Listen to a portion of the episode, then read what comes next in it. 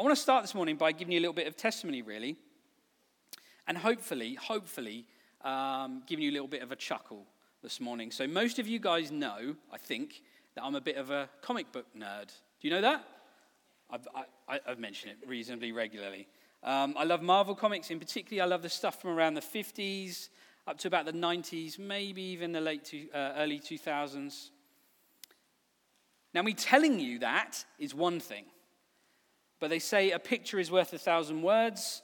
So I thought I'd give you this little laugh and show you a short video of how much of a nerd I actually am slash was.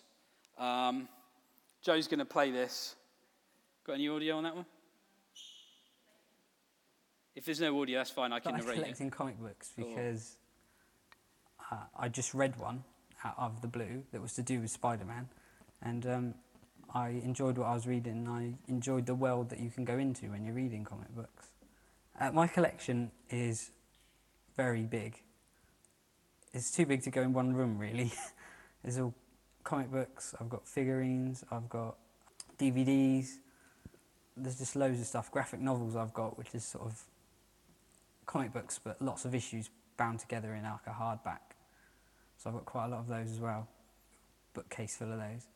So it's I would have to guess I've got over a thousand comic books themselves. Oh boy. Oh boy. You can ask a question, Maureen. Yeah, if I had deliverance, yeah. That's, that's actually the after meeting, all right? So, yeah, feel free to, to come pray for me. Um, wow. Wow. I showed, I dug that out of my laptop and I showed it to my wife this week. I said, babe, I said, come and have a look at this. I'm going to show this to my beloved church family. I said, they're going to have a chuckle about this. She went, oh, weren't you handsome then? yeah, sure. I'll take that as a compliment, I think. Um, you could probably see from that clip, uh, I had a lot of comic books. Um, I, I always say I basically carry, carried Marvel for like 15 years. Like when there was no Marvel films, nothing, I was the one flying the flag and telling everybody how great they are. So really, I should get some of the royalties, I think. Uh, no one seems to be replying to my letters and emails, but it's fine. Um, Part of my testimony, though, is that that guy that you saw up there had made a commitment to Jesus, okay? But he had stopped going to church. So he wasn't going to church. I took it, he, it's me. I wasn't going to church. Um, I really wasn't hanging out with any Christians at all. I wasn't interested in engaging with other Christian people at that point. And in fact, um, I put all of my time and my energy into that comic book collection. Uh, another interesting fact about that little video is that it was done uh, for a friend of mine who wanted to do a piece for uni. Um, what I didn't realize is that she was going to pair me with a man that just collected toy fire engines um, and a lady that's got the weirdest doll collection you've seen outside of a horror film. So that's the kind of that's what I was that's what I was being added into.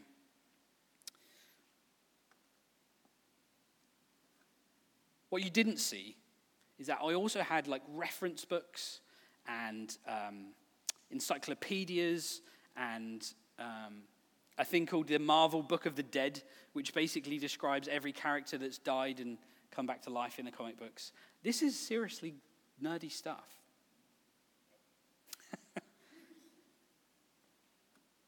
I know the origin of most of the Marvel characters. I can tell you what their powers are, where they came from, who they're stronger than, I know it. The issue is, I think, that I wasn't going to church, so comic books became my Bible. And those reference books became like my commentaries. And then I got a job working just down the road in what was Wimborne Market on a Sunday, selling, guess what, comic books. Uh, I was employed by a chap there. I didn't get paid per se, I got given comic books. So my Bible was my comic books, my reference books were my um, commentaries, and then really my Sunday morning was filled with the same thing. So my church was kind of my comic books as well. And I may have told you this as part of my testimony before that one day I was driving along to my other job, my mechanic's job, during the week, and I heard God's voice, and He said to me, You need to go back to church. And I was like, Whoa, whoa. That scared me. I heard a voice inside my car. But when that happens, you're either going completely mad or you need to do something about the voice. Actually, you probably need to do something about the voice either way. But I definitely know it was God's voice telling me that I needed to go back to church. And there was a whole host of reasons why the prospect of doing that was terrifying, terrifying and unappealing to me at the time. But one of the most surprising realizations I had was that I didn't want to give up this Sunday job. I loved being in the market, and I, I had sparked a real friendship with the guy I worked with. And I loved all of my access to those comic books, they were my world. Yet I knew I'd heard the voice of God, and as I contemplated what being fully obedient to God meant, I knew I was going to have to sacrifice some stuff. I was going to have to cut myself off from some of the things that brought me pleasure and happiness. And in the end, when I realized I didn't even own an actual Bible anymore, and I re- recognized in my spirit that my comics had become some sort of idol I realized I had to do something about it. Because the pleasure of reading them, collecting them, and studying them was itself leading me away from God, pulling me away from where I should be. And I knew I'd stumbled and I'd fallen. And I was in sin, and I had to cut that stuff out. And step one was to quit the job that I loved on a Sunday. Step two was to disconnect from my friend and I realized that as much as I enjoyed this guy's company, he wasn't helping me in my walk with Jesus. He was walking a very different way, and he was trying to pull me that way. And I have to tell you, that was, it was awkward and it was a bit painful. Because I had to explain to him, hey, I'm not going to be working with you anymore because I'm going to church on a Sunday morning. And then I said, and actually, I don't think I'm going to be able to hang out with you so much because I think we want very different things and we're going different ways. And then finally, step three was to just box all of those comics up and just put them away. Now, I could have burned them, I could have sold them, I could have given them away. But actually, I, I felt in my spirit that God said, These are not the issue. This is the issue. Your heart is the issue. And one day you'll be able to enjoy these with your kids, but not now. And so I put them all away and didn't touch them. And I got myself a new Bible and I read it from cover to cover and I began to study it and I began to get commentaries. And I began to look into God's word and realize actually, this book is a bit like my comic books. This book is about a single superhero who is more powerful and is more heroic than any comic book hero has ever or will ever be. And as soon as I realized that, that was it. I was hooked. So, what's the point of my story then? Well, the point is, I had to make some changes in my life in order to be obedient to God. I had to acknowledge the sin in my life. I had to repent, and that means I had to cut some precious things out of my life. And I haven't told you this story because it's a big deal in itself. There are many, many, many Christians who have done far more radical things to be obedient to God than me. But I had to do it, it was important to me. And I'm telling you this story because in hindsight, I've learned that this attitude of obedience to God, in cutting sin out of our lives entirely, that's got to be an ongoing daily activity as much as it needs to be outworked in some of those bigger decisions like I had to make. And we're going to look at how strongly Jesus feels about our attitude to sin by looking at Mark chapter 9, verses 42 to 50. So if you've got your Bibles, let's go there. We're going to look at three things. We're going to look at what Jesus says about leading others to sin, what Jesus says about sinning ourselves, and what Jesus says is the answer. So let's look at our first section what Jesus says about leading others to sin. Now, I just want to remind us of a little bit of context. Jesus has been rebuking the disciples a little bit because they were arguing over which of them was the greatest. That's happened just previously. And he's told them, you guys, you've got to have a completely different worldview to everyone else. He says that in his kingdom, anyone who wants to come first or be the most important must put themselves last. And whoever wants to be the greatest must be the servant of everyone.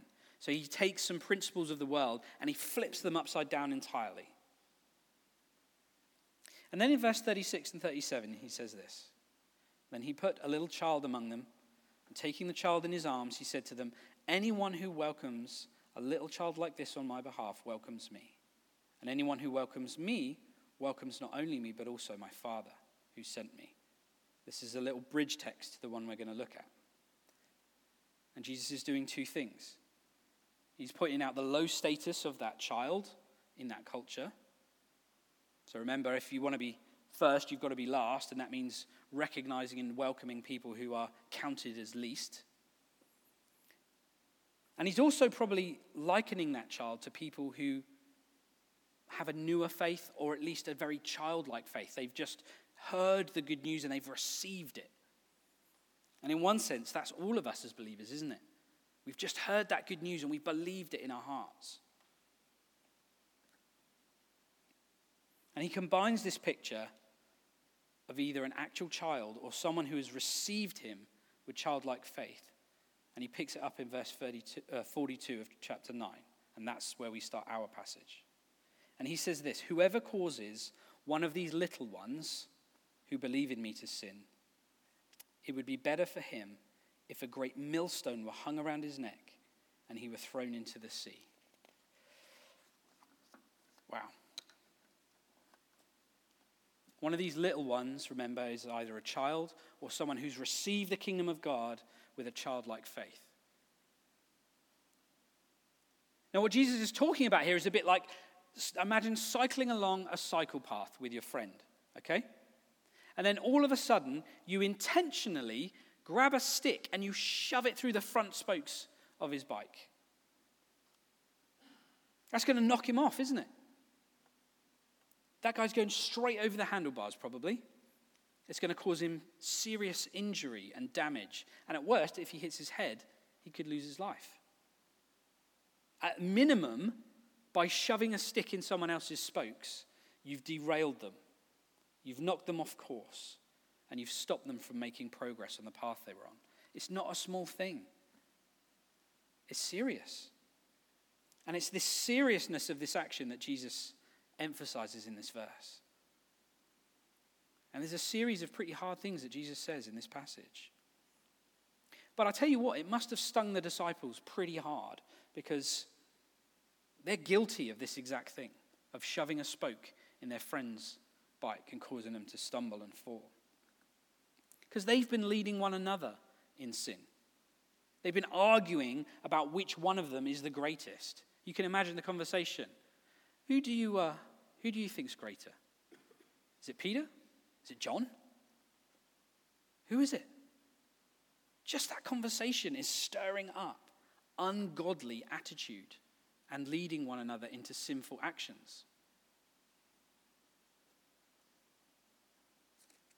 Once again, Jesus speaks directly to their hearts.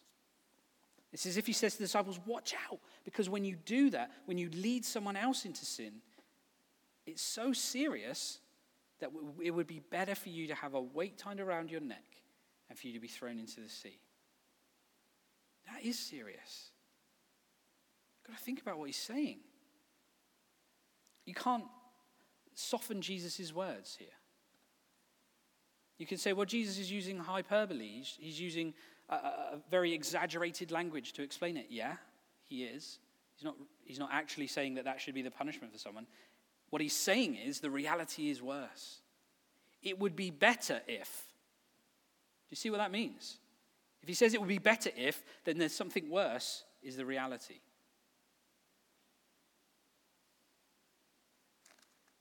Jesus isn't messing around. And I think when I was reading through this passage, I thought what's scary is if it's better for someone to have this weight around their neck and be thrown into the sea if they've led someone else into sin, what is the worse? What's the worst fate that Jesus is trying to explain? And Jesus picks that up in the next section, and we'll look at it. But the answer is he talks about hell. Now, if you're anything like me, that should absolutely horrify you. Immediately, we are uh, we're wanting to push against that. And we should do. We should be. Because if we've declared that Jesus is our Lord, then, like the disciples, we've been set apart to follow him. And yet, Jesus gives both them and us this warning. But with the warning, he also gives the solution. As he says, the key to avoiding leading other people into sin is to deal with sin in ourselves first. And that takes us to our next section. What Jesus says about sinning ourselves, verses 43 to 48. He says this And if your hand causes you to sin, cut it off. It is better for you to enter life crippled than with two hands to go to hell, to the unquenchable fire. And if your foot causes you to sin, cut it off. It is better for you to enter life lame than with two feet to be thrown into hell. And if your eye causes you to sin, tear it out.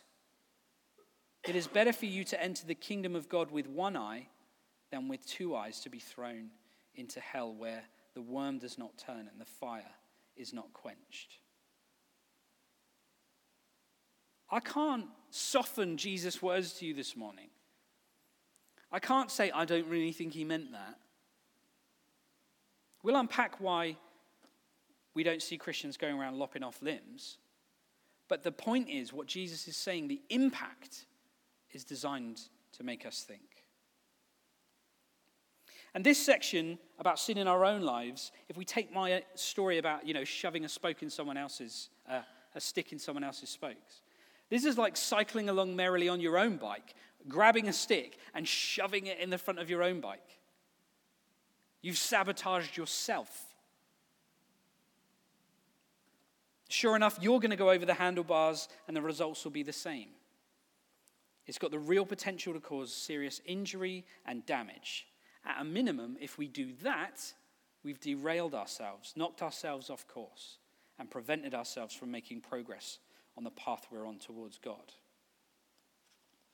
And at the very worst, in Jesus' own words, the worrying thing is it could cost us our lives when we do that. It's not a small thing. Now, there are two things happening in these verses. One of them is a very clear principle and a very practical application, and the other is this warning. And we're going to deal with the, the principle and the application first, and then we'll unpack the warning. So, the point of this section is really, really simple. The answer to sin in our lives is to cut it off wherever it is leading us. If you think about, again, my cycling analogy, cutting off sin means throwing away the stick. If you throw away the stick, you can't trip yourself up and you can't trip up your friend. Do you understand? So far, so simple. But Jesus isn't talking about sticks and spokes, he's, he's talking about hands and feet. And that makes it more complicated. Now, Jesus' language is intentionally graphic. It's supposed to grab your attention. It's supposed to be shocking. It's supposed to get you thinking. It's not supposed to be taken literally. The images of a hand and a foot and an eye help us visualize or relate to some different areas of sin that we probably do struggle with. You can see that the hand helps us to think about our actions. That's the sinful things that we actually do. The foot relates to sinful circumstances we place ourselves in. That relates to where we go. And the eye reminds us of those sins like lust or envy that are triggered by what we see. But Jesus' picture or the, the picture Jesus is painting goes deeper than just recognizing these areas of weakness. Because there's the language of leading, and that means there's following involved. If your hand causes you or leads you to sin, cut it off. That means if your hand causes you to sin, it's leading you somewhere, and you've got to do something about it to stop that. Like my story at the beginning, my job at the market, and my relationship there, and my investment in my comic books, the things that made me happy. They were leading me away from God, preventing me from doing what I should be doing, inciting in me more and more sin. I had to cut them out and get rid of them. Jesus is clear about how we are to deal with these things. He calls us to be ruthless, to be precise, and to be permanent with our response to the things that lead us to sin. Again, think about that language of the cutting off an arm or a foot. You can't sew those back on, that's done. Yeah, and it takes real intentionality. These are the things that Jesus is trying to provoke in us as we hear this. I can testify that it has been better for me to cut some things out of my life that, were, that, that made me happy in order that I know I'm receiving the greater blessing of God in them. And they're just small things in one sense, but there's a great blessing that I've received in response from God. On the one hand, we have the infinite comforts and pleasures of God, and on the other hand, we have those momentary things that give us pleasure or happiness right now. That's what's in the balance.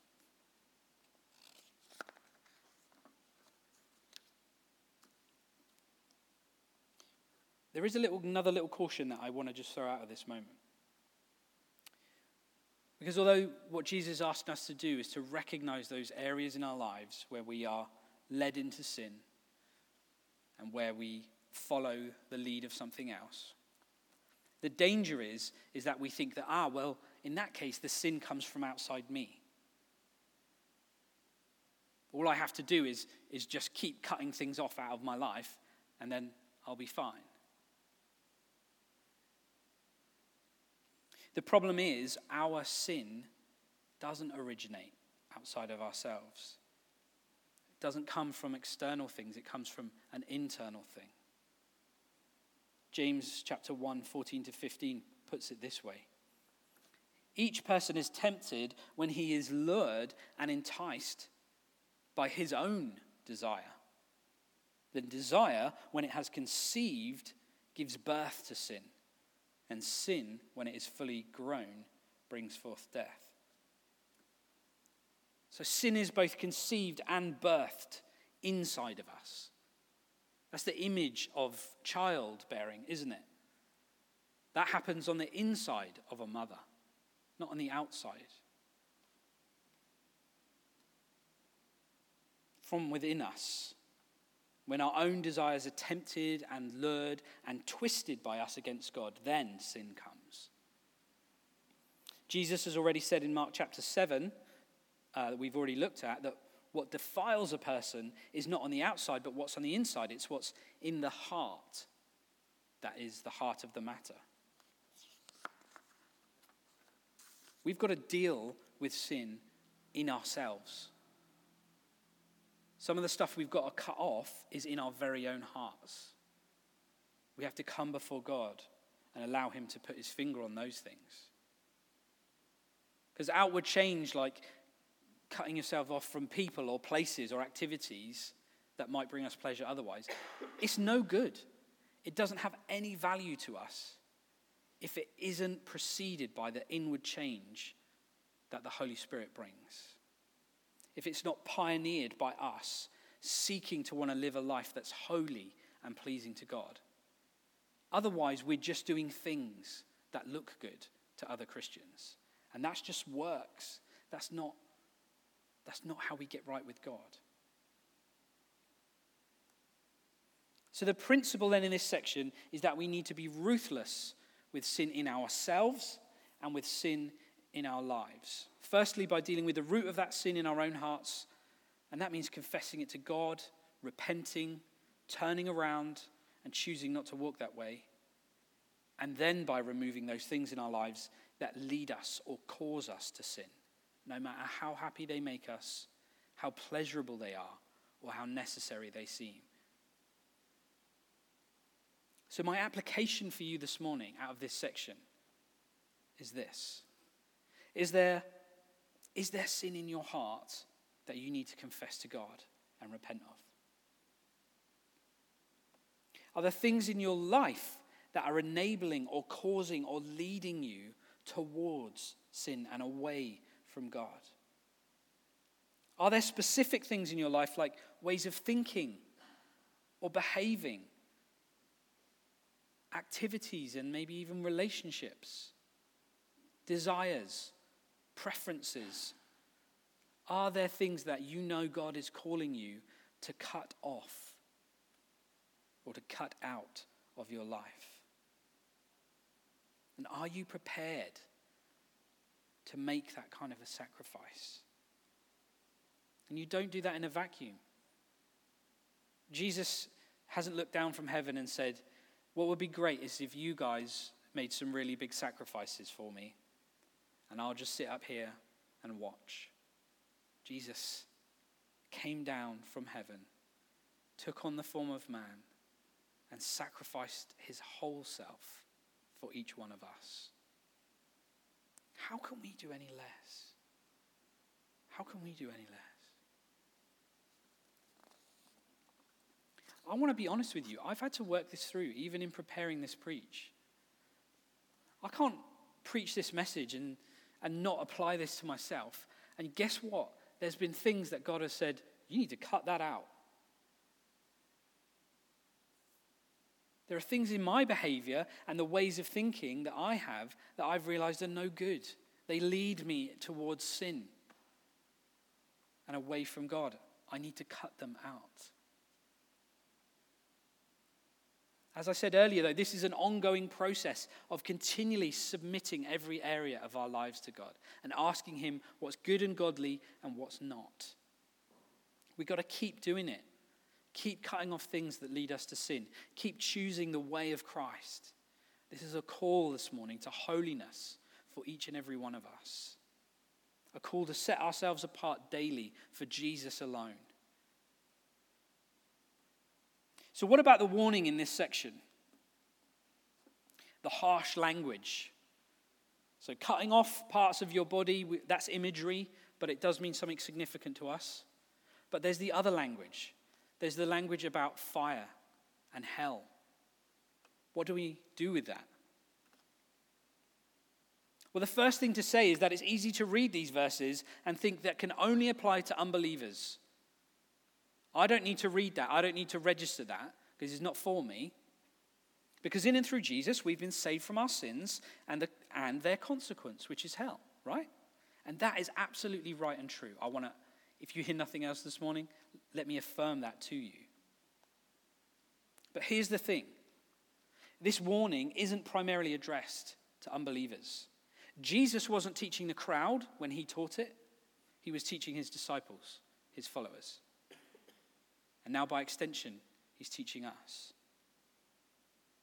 This warning is about the severity of sin and the fact that if we allow ourselves to become hardened by it, we may find ourselves on the wrong side of God's judgment. Verse 48, where Jesus talks about uh, hell, is basically the same quote from Isaiah 66 24 where he talks about a place where the worm does not die and the fire is not quenched. In Isaiah, he's sharing a picture of the day of God's judgment, and it's from the perspective of God's faithful people. As the people who have been saved from God's judgment. His victorious uh, family who are united with him in victory. Over who? Over the prideful, sinful, rebellious people of the nations and those who considered themselves part of God's kingdom, who considered themselves to be part of God's family. But in their actions and in their heart attitude towards God, they were not.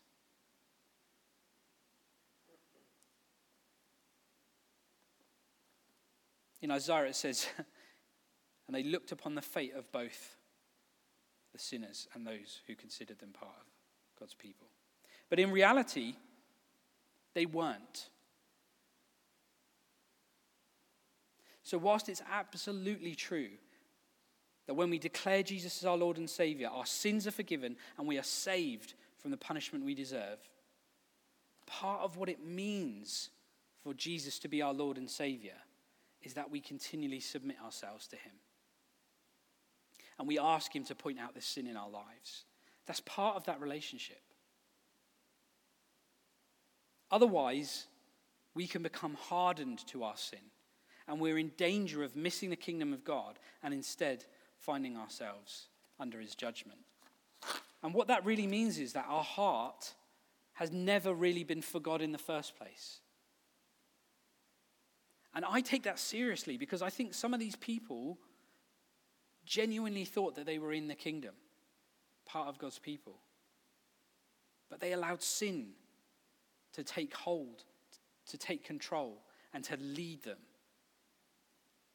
And as it turns out, their heart wasn't for God. Remember that your actions are an overflow of what's in your heart. And that should help us be aware. It should prick our conscience and say, I don't want that to be me. I want to make sure that I have, my heart is for God. And therefore, I want to submit it to Him. And I want Him to put His finger on those things that need to be changed. Does that make sense? I know I'm driving this point, but I want us to get the warning that's in Jesus' words. I don't want us to skip over it. I'm so grateful to God that even though I thought I was in His kingdom, but I walked away from Him and went my own way, He still had His hand on me. Because I think I could have ended up like some, one of those people who thought they were in but weren't. When I wasn't going to church, when I wasn't having fellowship with other believers, I wasn't reading my Bible, I wasn't praying, I still thought I was, you know, I'm doing it right, God. You're nowhere in my life, but I'm, you know, I'm in. I know I'm in. It's only God's activity in my life that saved me, that pulled me back.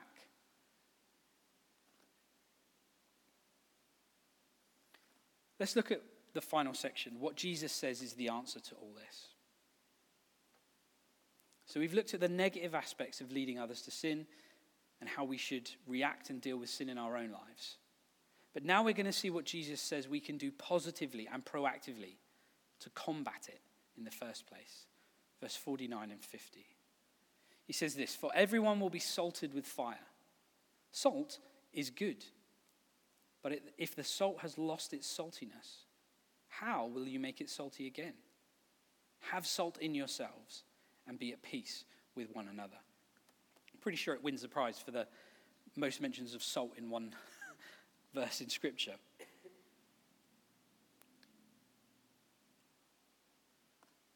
Jesus is bringing a link here between the fire that he was talking about in the previous bit and the salt that he wants to talk about now.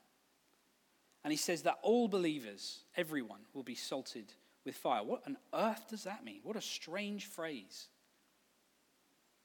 Well, in the Old Testament, salt was used as a symbol for God's enduring promises and covenant to his people. In fact, many of the Old Testament sacrifices that reminded people of their relationship to God and his promises included the practice of adding salt to the sacrifice if you add salt to the sacrifice, you're remembering God's covenant. When the, when the lamb and the uh, goat were offered up, some of them had to have salt added. When the bull was slaughtered, it needed to have salt added. That's the atonement sacrifices. That's how we were made right with God. That was the symbol for that. And God's promises are like sprinkled over it like salt. I think that's beautiful. And one of those sacrifices was a grain offering, and that was slightly different. Because it wasn't about God dealing with people's sin, it was an act of their worship to God. They took something that was of value in their lives, the harvest, and they gave some of it back to God in recognition of his provision. And they sprinkled salt on it to remind themselves of all God's promises spoken over them. So, on the one hand, we have the salt that symbolizes God's covenant faithfulness, and on the other hand, we have a sacrifice of worship from the people of God, and those two things come together and are joined by the fire of the altar. And in terms of how this outworks for us, Romans 12:1 says, "I appeal to you therefore, brothers, by the mercies of God, to present your bodies as a living sacrifice, holy and acceptable to God, which is your spiritual worship."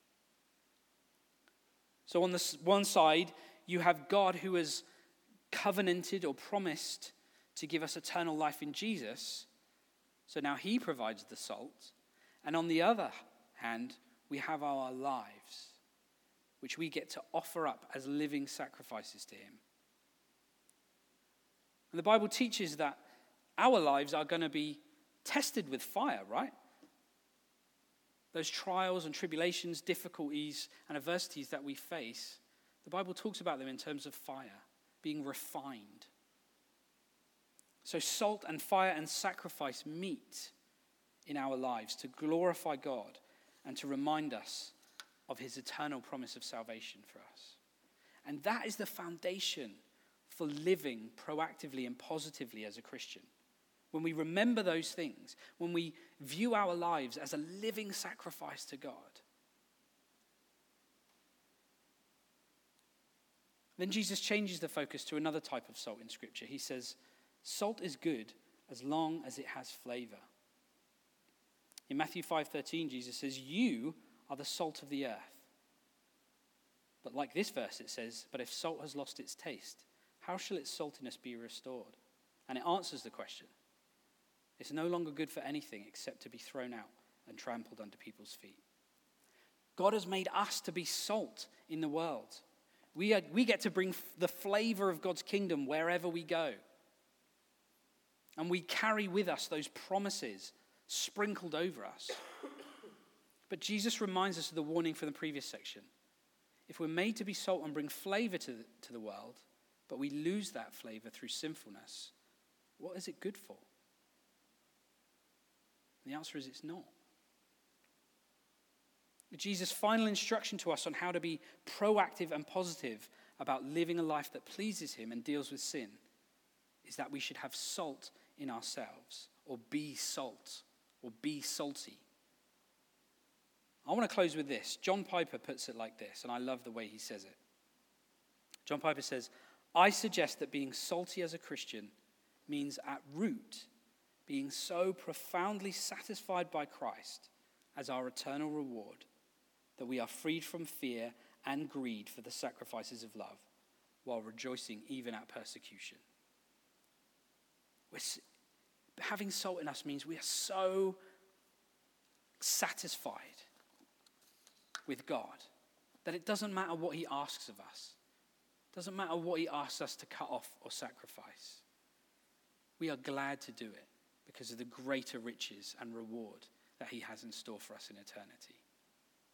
And therefore, we don't count anything so precious that we won't lay it at His feet as an act of worship as we strive for holiness and to be salt in the world. If I could have the worship team up.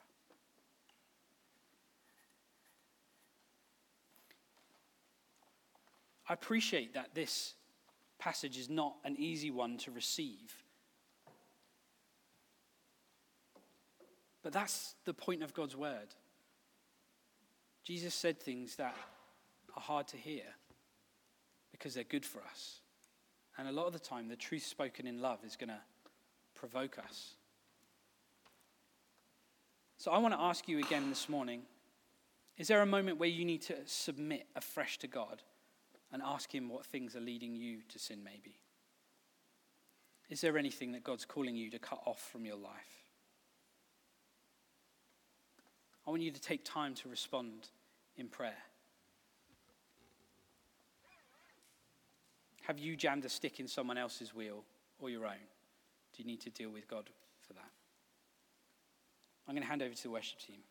And I would like us, within our worship, to come before our Heavenly Father and just let Him speak to us about those things. I'm going to pray, and these guys are going to lead us. God, I want to thank you that you care for me so much. that you give me these warnings, that you give me these encouragements to pursue holiness and self sacrifice for you. I pray, Lord, that you help me to lay things down at your feet as an act of worship so that I might be more like you. I thank you that you went before me and you sacrificed everything for me. And I'm inspired and I'm blessed and I'm honored and I'm encouraged to lay everything down for you. So, Lord, I pray for my brothers and sisters this morning. Would you speak to each one of us? Would you shape us and mold us and make us more like you in our characters, in our behavior, in our thinking, and in the way we speak? Lord Jesus, come and do your work in our hearts. Help us to receive it with joyfulness and with thanksgiving, even though it's a hard word to hear. We ask that in Jesus' name.